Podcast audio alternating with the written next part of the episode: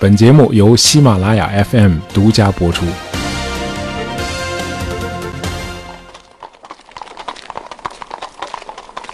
马蹄踏在小方石块铺成的街道上，听起来格外的清脆，尤其是在深夜。呃，一七九一年六月二十一日午夜，两辆轻型马车驶出了巴黎的杜伊勒里宫。法国国王路易十六一家人都在其中的一辆马车上。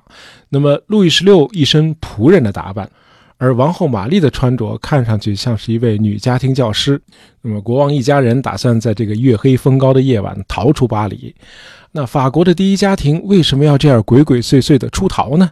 我们先简单的复盘一下这个故事的前面的内容。呃，在路易十六统治时期爆发革命，确实有点不太公平啊。我们在上期节目里说过，啊，与历代君主不同。这个路易十六不但心地善良，而且还接受启蒙思想，认可民众自由，也认可实行开明统治。啊，再有就是路易天生性格懦弱啊，优柔寡断。那么革命爆发后，他完全无力应对。那么本来革命是可以以不流血的方式收场的，结果发生了一连串不测事件，暴力开始在各处蔓延。呃，我们知道社会与自然一样啊，也是充满了能量的。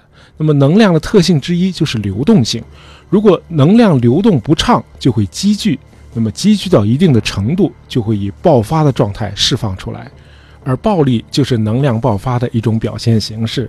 那么攻打巴士底狱之后，暴力和骚乱开始传播到了农村地区，于是盗匪横行乡间啊，毁坏庄稼。那么受到某种妄想狂的驱使啊，人们不仅抢劫封建领主，也掠夺无助的农民，那公共秩序开始失控了。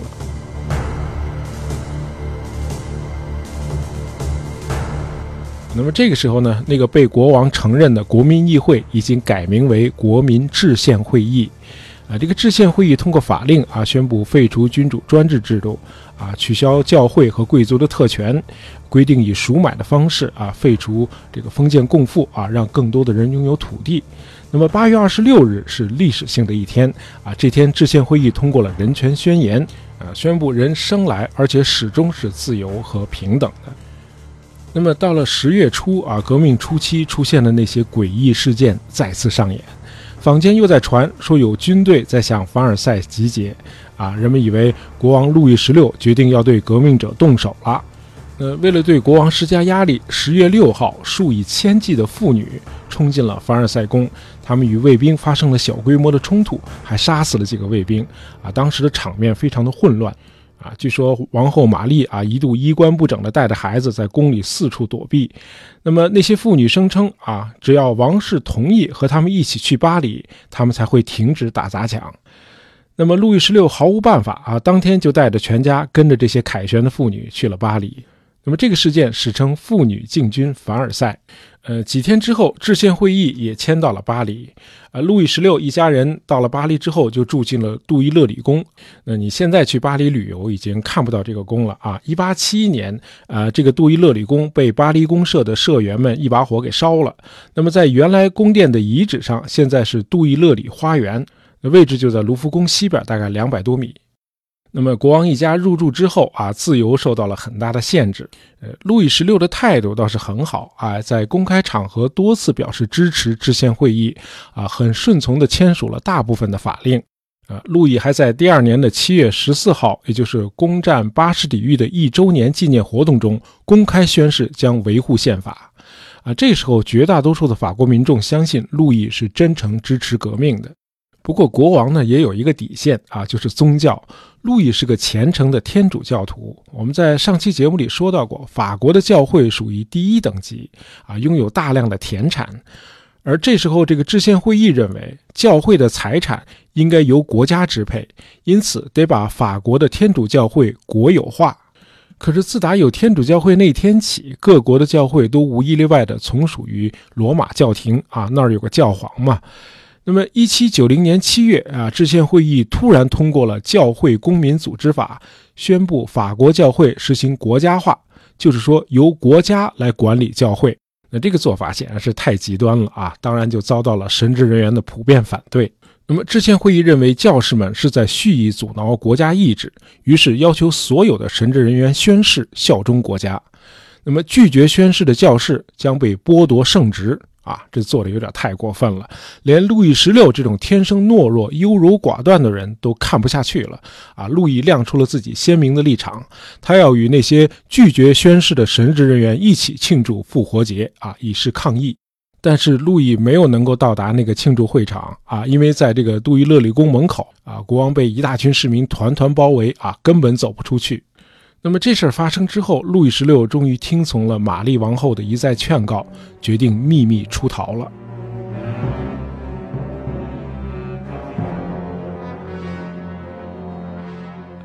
这个逃跑的策划者和组织者叫费尔森啊，是个在法军中服役的瑞典籍军官，他是王后玛丽的一位宠臣啊。这个费尔森和王后到底是什么关系啊？到现在都是众说纷纭。那么这个逃跑计划呢，设计的非常的复杂，啊，王室一家人先乘坐轻便马车溜出宫，到了巴黎郊外，再换乘菲尔森准备好的大型马车，呃，这个逃亡的目的地是法国东北的边境地区啊，那儿有忠于国王的军队在那儿接应，啊，虽然出了各种意外啊，出发的时间比计划晚了两个多小时，国王一家人还是顺利的逃出了巴黎城。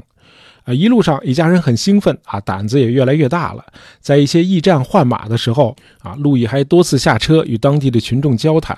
那么一行人傍晚来到了圣莫努尔德驿站，呃，这个时候国王出逃的消息已经从巴黎传到了这儿。那驿站的站长认出了国王啊，他骑快马超过国王的马车，赶到了下一个城镇，这个城镇叫瓦雷纳。在这里，他向当地政府发出了警告。于是，路易十六一家人颜面扫地的又被押回了巴黎。呃，路易在出发前很不谨慎地留下了一封公开信。那么，在信中，他谴责了大革命的很多做法。那么，路易的这次逃亡成了大革命的一个转折点。啊，在两年前革命刚爆发的时候，大家是想建立一个英国式的君主立宪政体。啊，几乎没有人想到要推翻国王，建立一个共和国。但是这次逃亡之后，国王的暧昧立场所造成的不信任终于爆发出来了。很多激进人士都提出要罢黜国王。呃，在大革命时期的法国有很多的政治团体啊，其中最重要的全国性团体叫雅各宾俱乐部。呃，路易十六逃亡失败之后，雅各宾俱乐部里有不少人提出要罢黜国王。呃，但是仍然有很多人坚持法国应该实行君主立宪制啊，以至于有不少议员退出了那个雅各宾俱乐部，组建了一个更温和的斐扬俱乐部。呃，相比之下，斐扬俱乐部这些人呢比较理性啊，他们想维持已经取得的革命成果，不愿意法国出现新的革命和动荡。于是呢，他们匆匆修改了宪法草案，把国王最反感的那些宗教条款都做了不少删改。那么，斐扬派这帮议员呢，很聪明，他们迅速地把修改好的宪法草案呈给国王，请求路易十六公开认可新宪法。哎，咱们还是实行君主立宪制，啊，这样呢，国王的权威恢复了，斐扬派也因此取得了在法国的统治地位。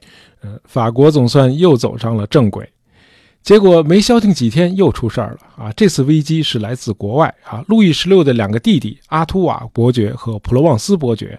啊，这俩人在境外勾结了奥地利和普鲁士这两个君主国。那么这俩国呢，公开威胁要对法国进行武装干涉啊，尤其是奥地利。奥地利的君主就是法国王后玛丽的亲哥哥啊。现在妹妹和妹夫遇到了这么大的麻烦，我这当哥哥的能不管吗？那么与此同时呢，数以千计的法国军官这时候也都加入了流亡贵族的行列，他们逃出了法国边境，梦想着有朝一日带着外国军队一起再杀回来。哎，他们这种心态和明朝末期的那个吴三桂是很像的。那么，即便是在二十一世纪的今天啊，类似这种来自境外的威胁言论啊，也都会被视作是严重的挑衅的。于是，法国民众的这个言辞越来越激烈好战。那么，路易十六为了自保啊，决定再次顺势而行，于是同意在一七九二年四月二十日向普奥两国宣战。啊，显然他相信啊，法军不太可能打赢。啊，如果是对方赢得了战争，打进法国来，他自己不就得救了吗？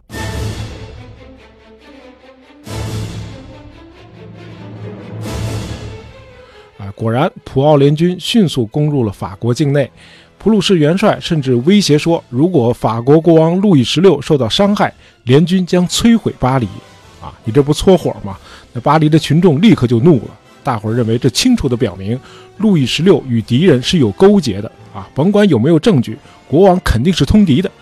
于是八月十日，巴黎人民又起义了啊！他们冲进了王宫啊！国王吓得赶紧逃到这个议会大厦藏起来了。那，群众一怒之下，把国王的卫队成员全部杀光。那么到了这个时候，路易十六的王位再也保不住了。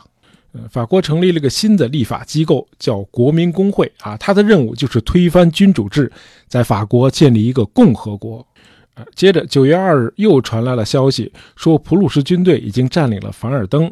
啊，这革命者和巴黎群众的怒火再一次被点燃啊！一股脑的发泄在囚犯的身上，人们冲进监狱，把囚犯们揪出来，大肆杀戮，屠杀持续了四天啊，造成了一千四百多人死亡。他们中间多数是那些拒绝宣誓效忠国家的天主教神职人员。啊，这次事件史称“九月大屠杀”。呃，有一位狂热的民粹主义政论家叫马拉。他号召外省的民众也效法巴黎人民的做法啊，把监狱里关的所有反对大革命的人统统杀掉。啊，我们在讲化学史那期节目的时候提到过这个马拉啊，一七九四年就是他把现代化学之父拉瓦锡送上了断头台。而在一七九三年，在马拉的鼓动下杀掉的数千人中，还有一个名人啊，这就是国王路易十六。那为什么突然要杀掉国王呢？啊，这年九月二十日，法军出人意料地击败了普鲁士军队。那普奥联军因为后勤困难，主动撤出了法国，这样来自外部的危机就过去了。那么，国民工会中主战的那帮议员，自然成了人们心目中的英雄。呃，这帮人和当初的那个斐扬派一样，也是从雅各宾俱乐部里分裂出来的啊。这帮人史称吉伦特派。这样，吉伦特派就掌握了政权啊，建立了法兰西历史上第一个共和国。那共和国都成立了，那国王一家人自然就成了真正的阶下囚了啊。当国民公会就如何处置路易十六出现争议的时候，那个马拉跳出来大声疾呼：要挽救祖国，必须砍下暴君的头。那么，一七九二年十二月，国民公会判处路易十六死刑啊。路易始终不能理解。为什么他这样一个敬畏上帝、爱护百姓的君主啊，会落到今天这个下场？回顾自己的一生，不禁长叹啊，真是问君能有几多愁，恰似一江春水向东流啊！一七九三年一月二十一日，国王被送上了断头台。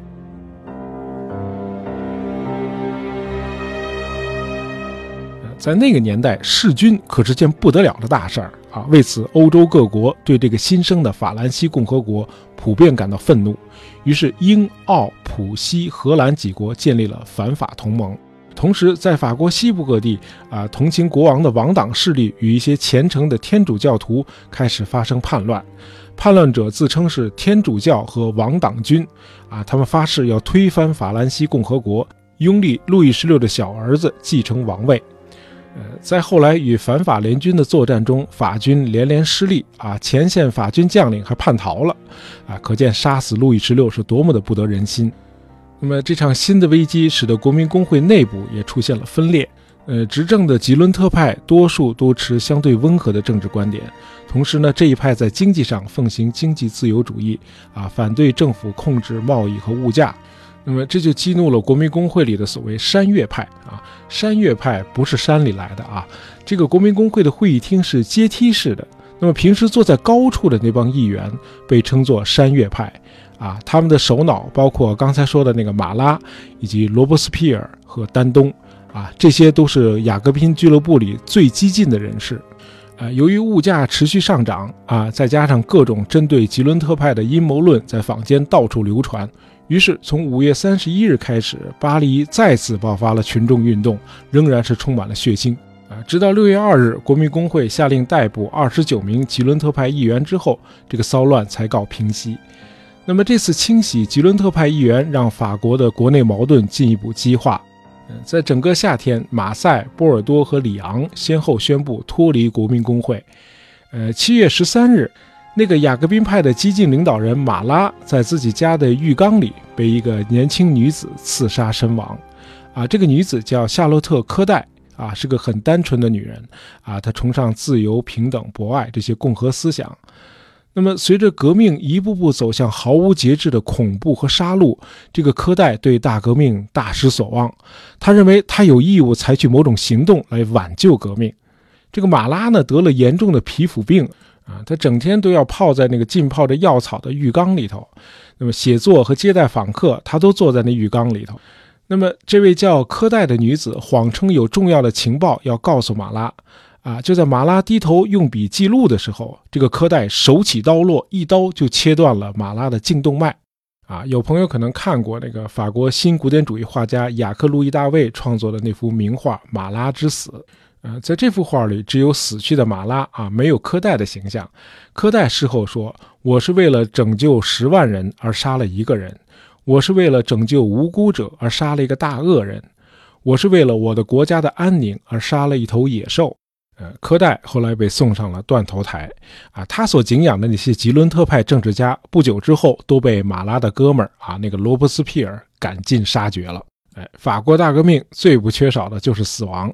啊，这个时候罗伯斯庇尔领导的那个雅各宾派已经控制了国民工会，呃，国民工会宣布恐怖成为法国的一项政治制度，啊，下令逮捕各种嫌疑犯。这个时候，革命法庭宣判死刑已经成了家常便饭。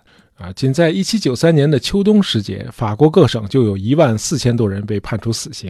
呃，十月十六日，王后玛丽·安东瓦内特也以各种莫名其妙的指控被送上了断头台。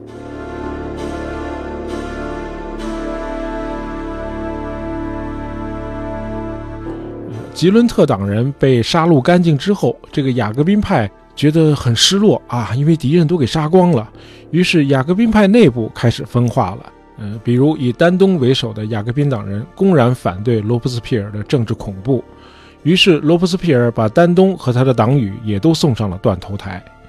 呃，马克思后来曾经评论说，没有规定客观标准的法律是恐怖主义法律，在罗伯斯庇尔时期所制定的就是这样的法律。呃，从一七九四年六月十日到七月二十七日这四十八天里，仅在巴黎一地就有一千三百七十六人被送上断头台。啊，为什么统计要截止到七月二十七日呢？啊，这个法国大革命非常彻底啊，连我们今天使用的公历都给废除了。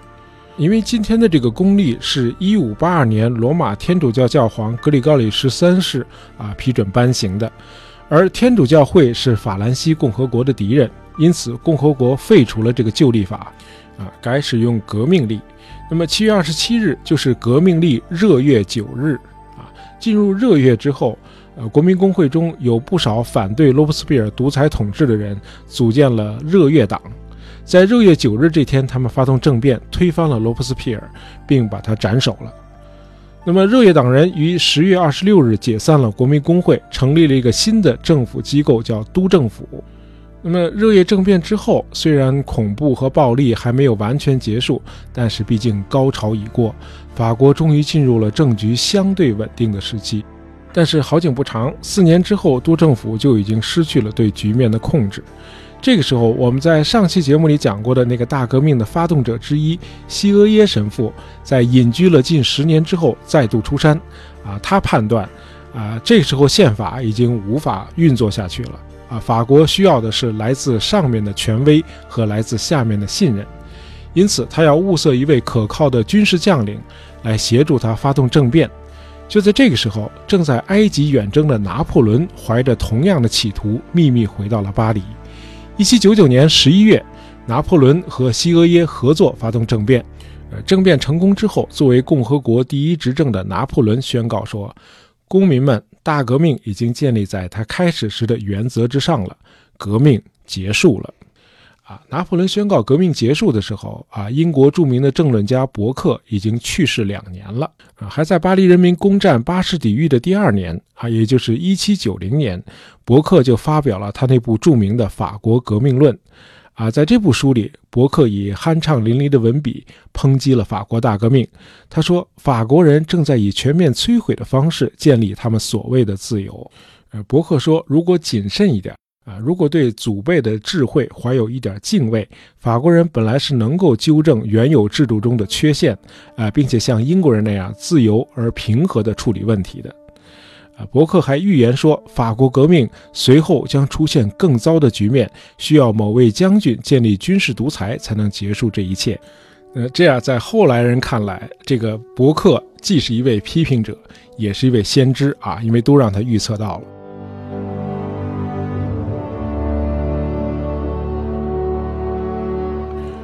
伯克可以像世外高人那样指点江山啊，把大革命说得一无是处。但是法国大革命仍然是世界近代史上规模最大、最彻底的革命啊！它摧毁了法国的君主专制制度，还震撼了整个欧洲大陆的封建秩序，传播了自由和民主的进步思想。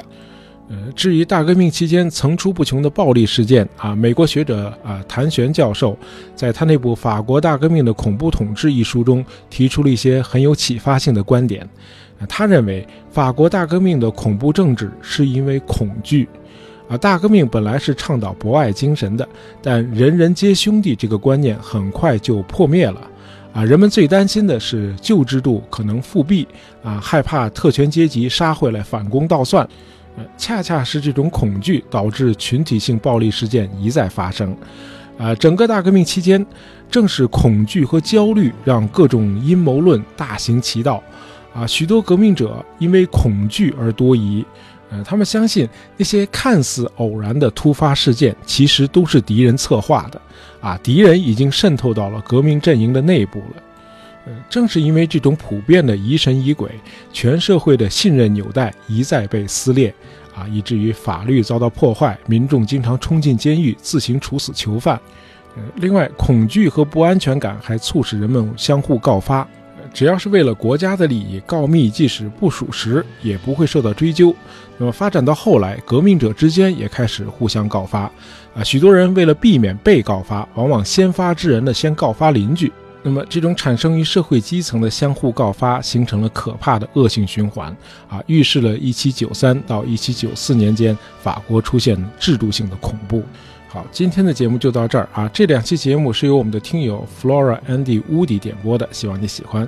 啊，我们有一位铺友叫一叶知秋啊，他在过去的一周里头收听杂货铺的节目长达五十二点九小时，荣获了收听榜的首位，啊，非常感谢这位铺友。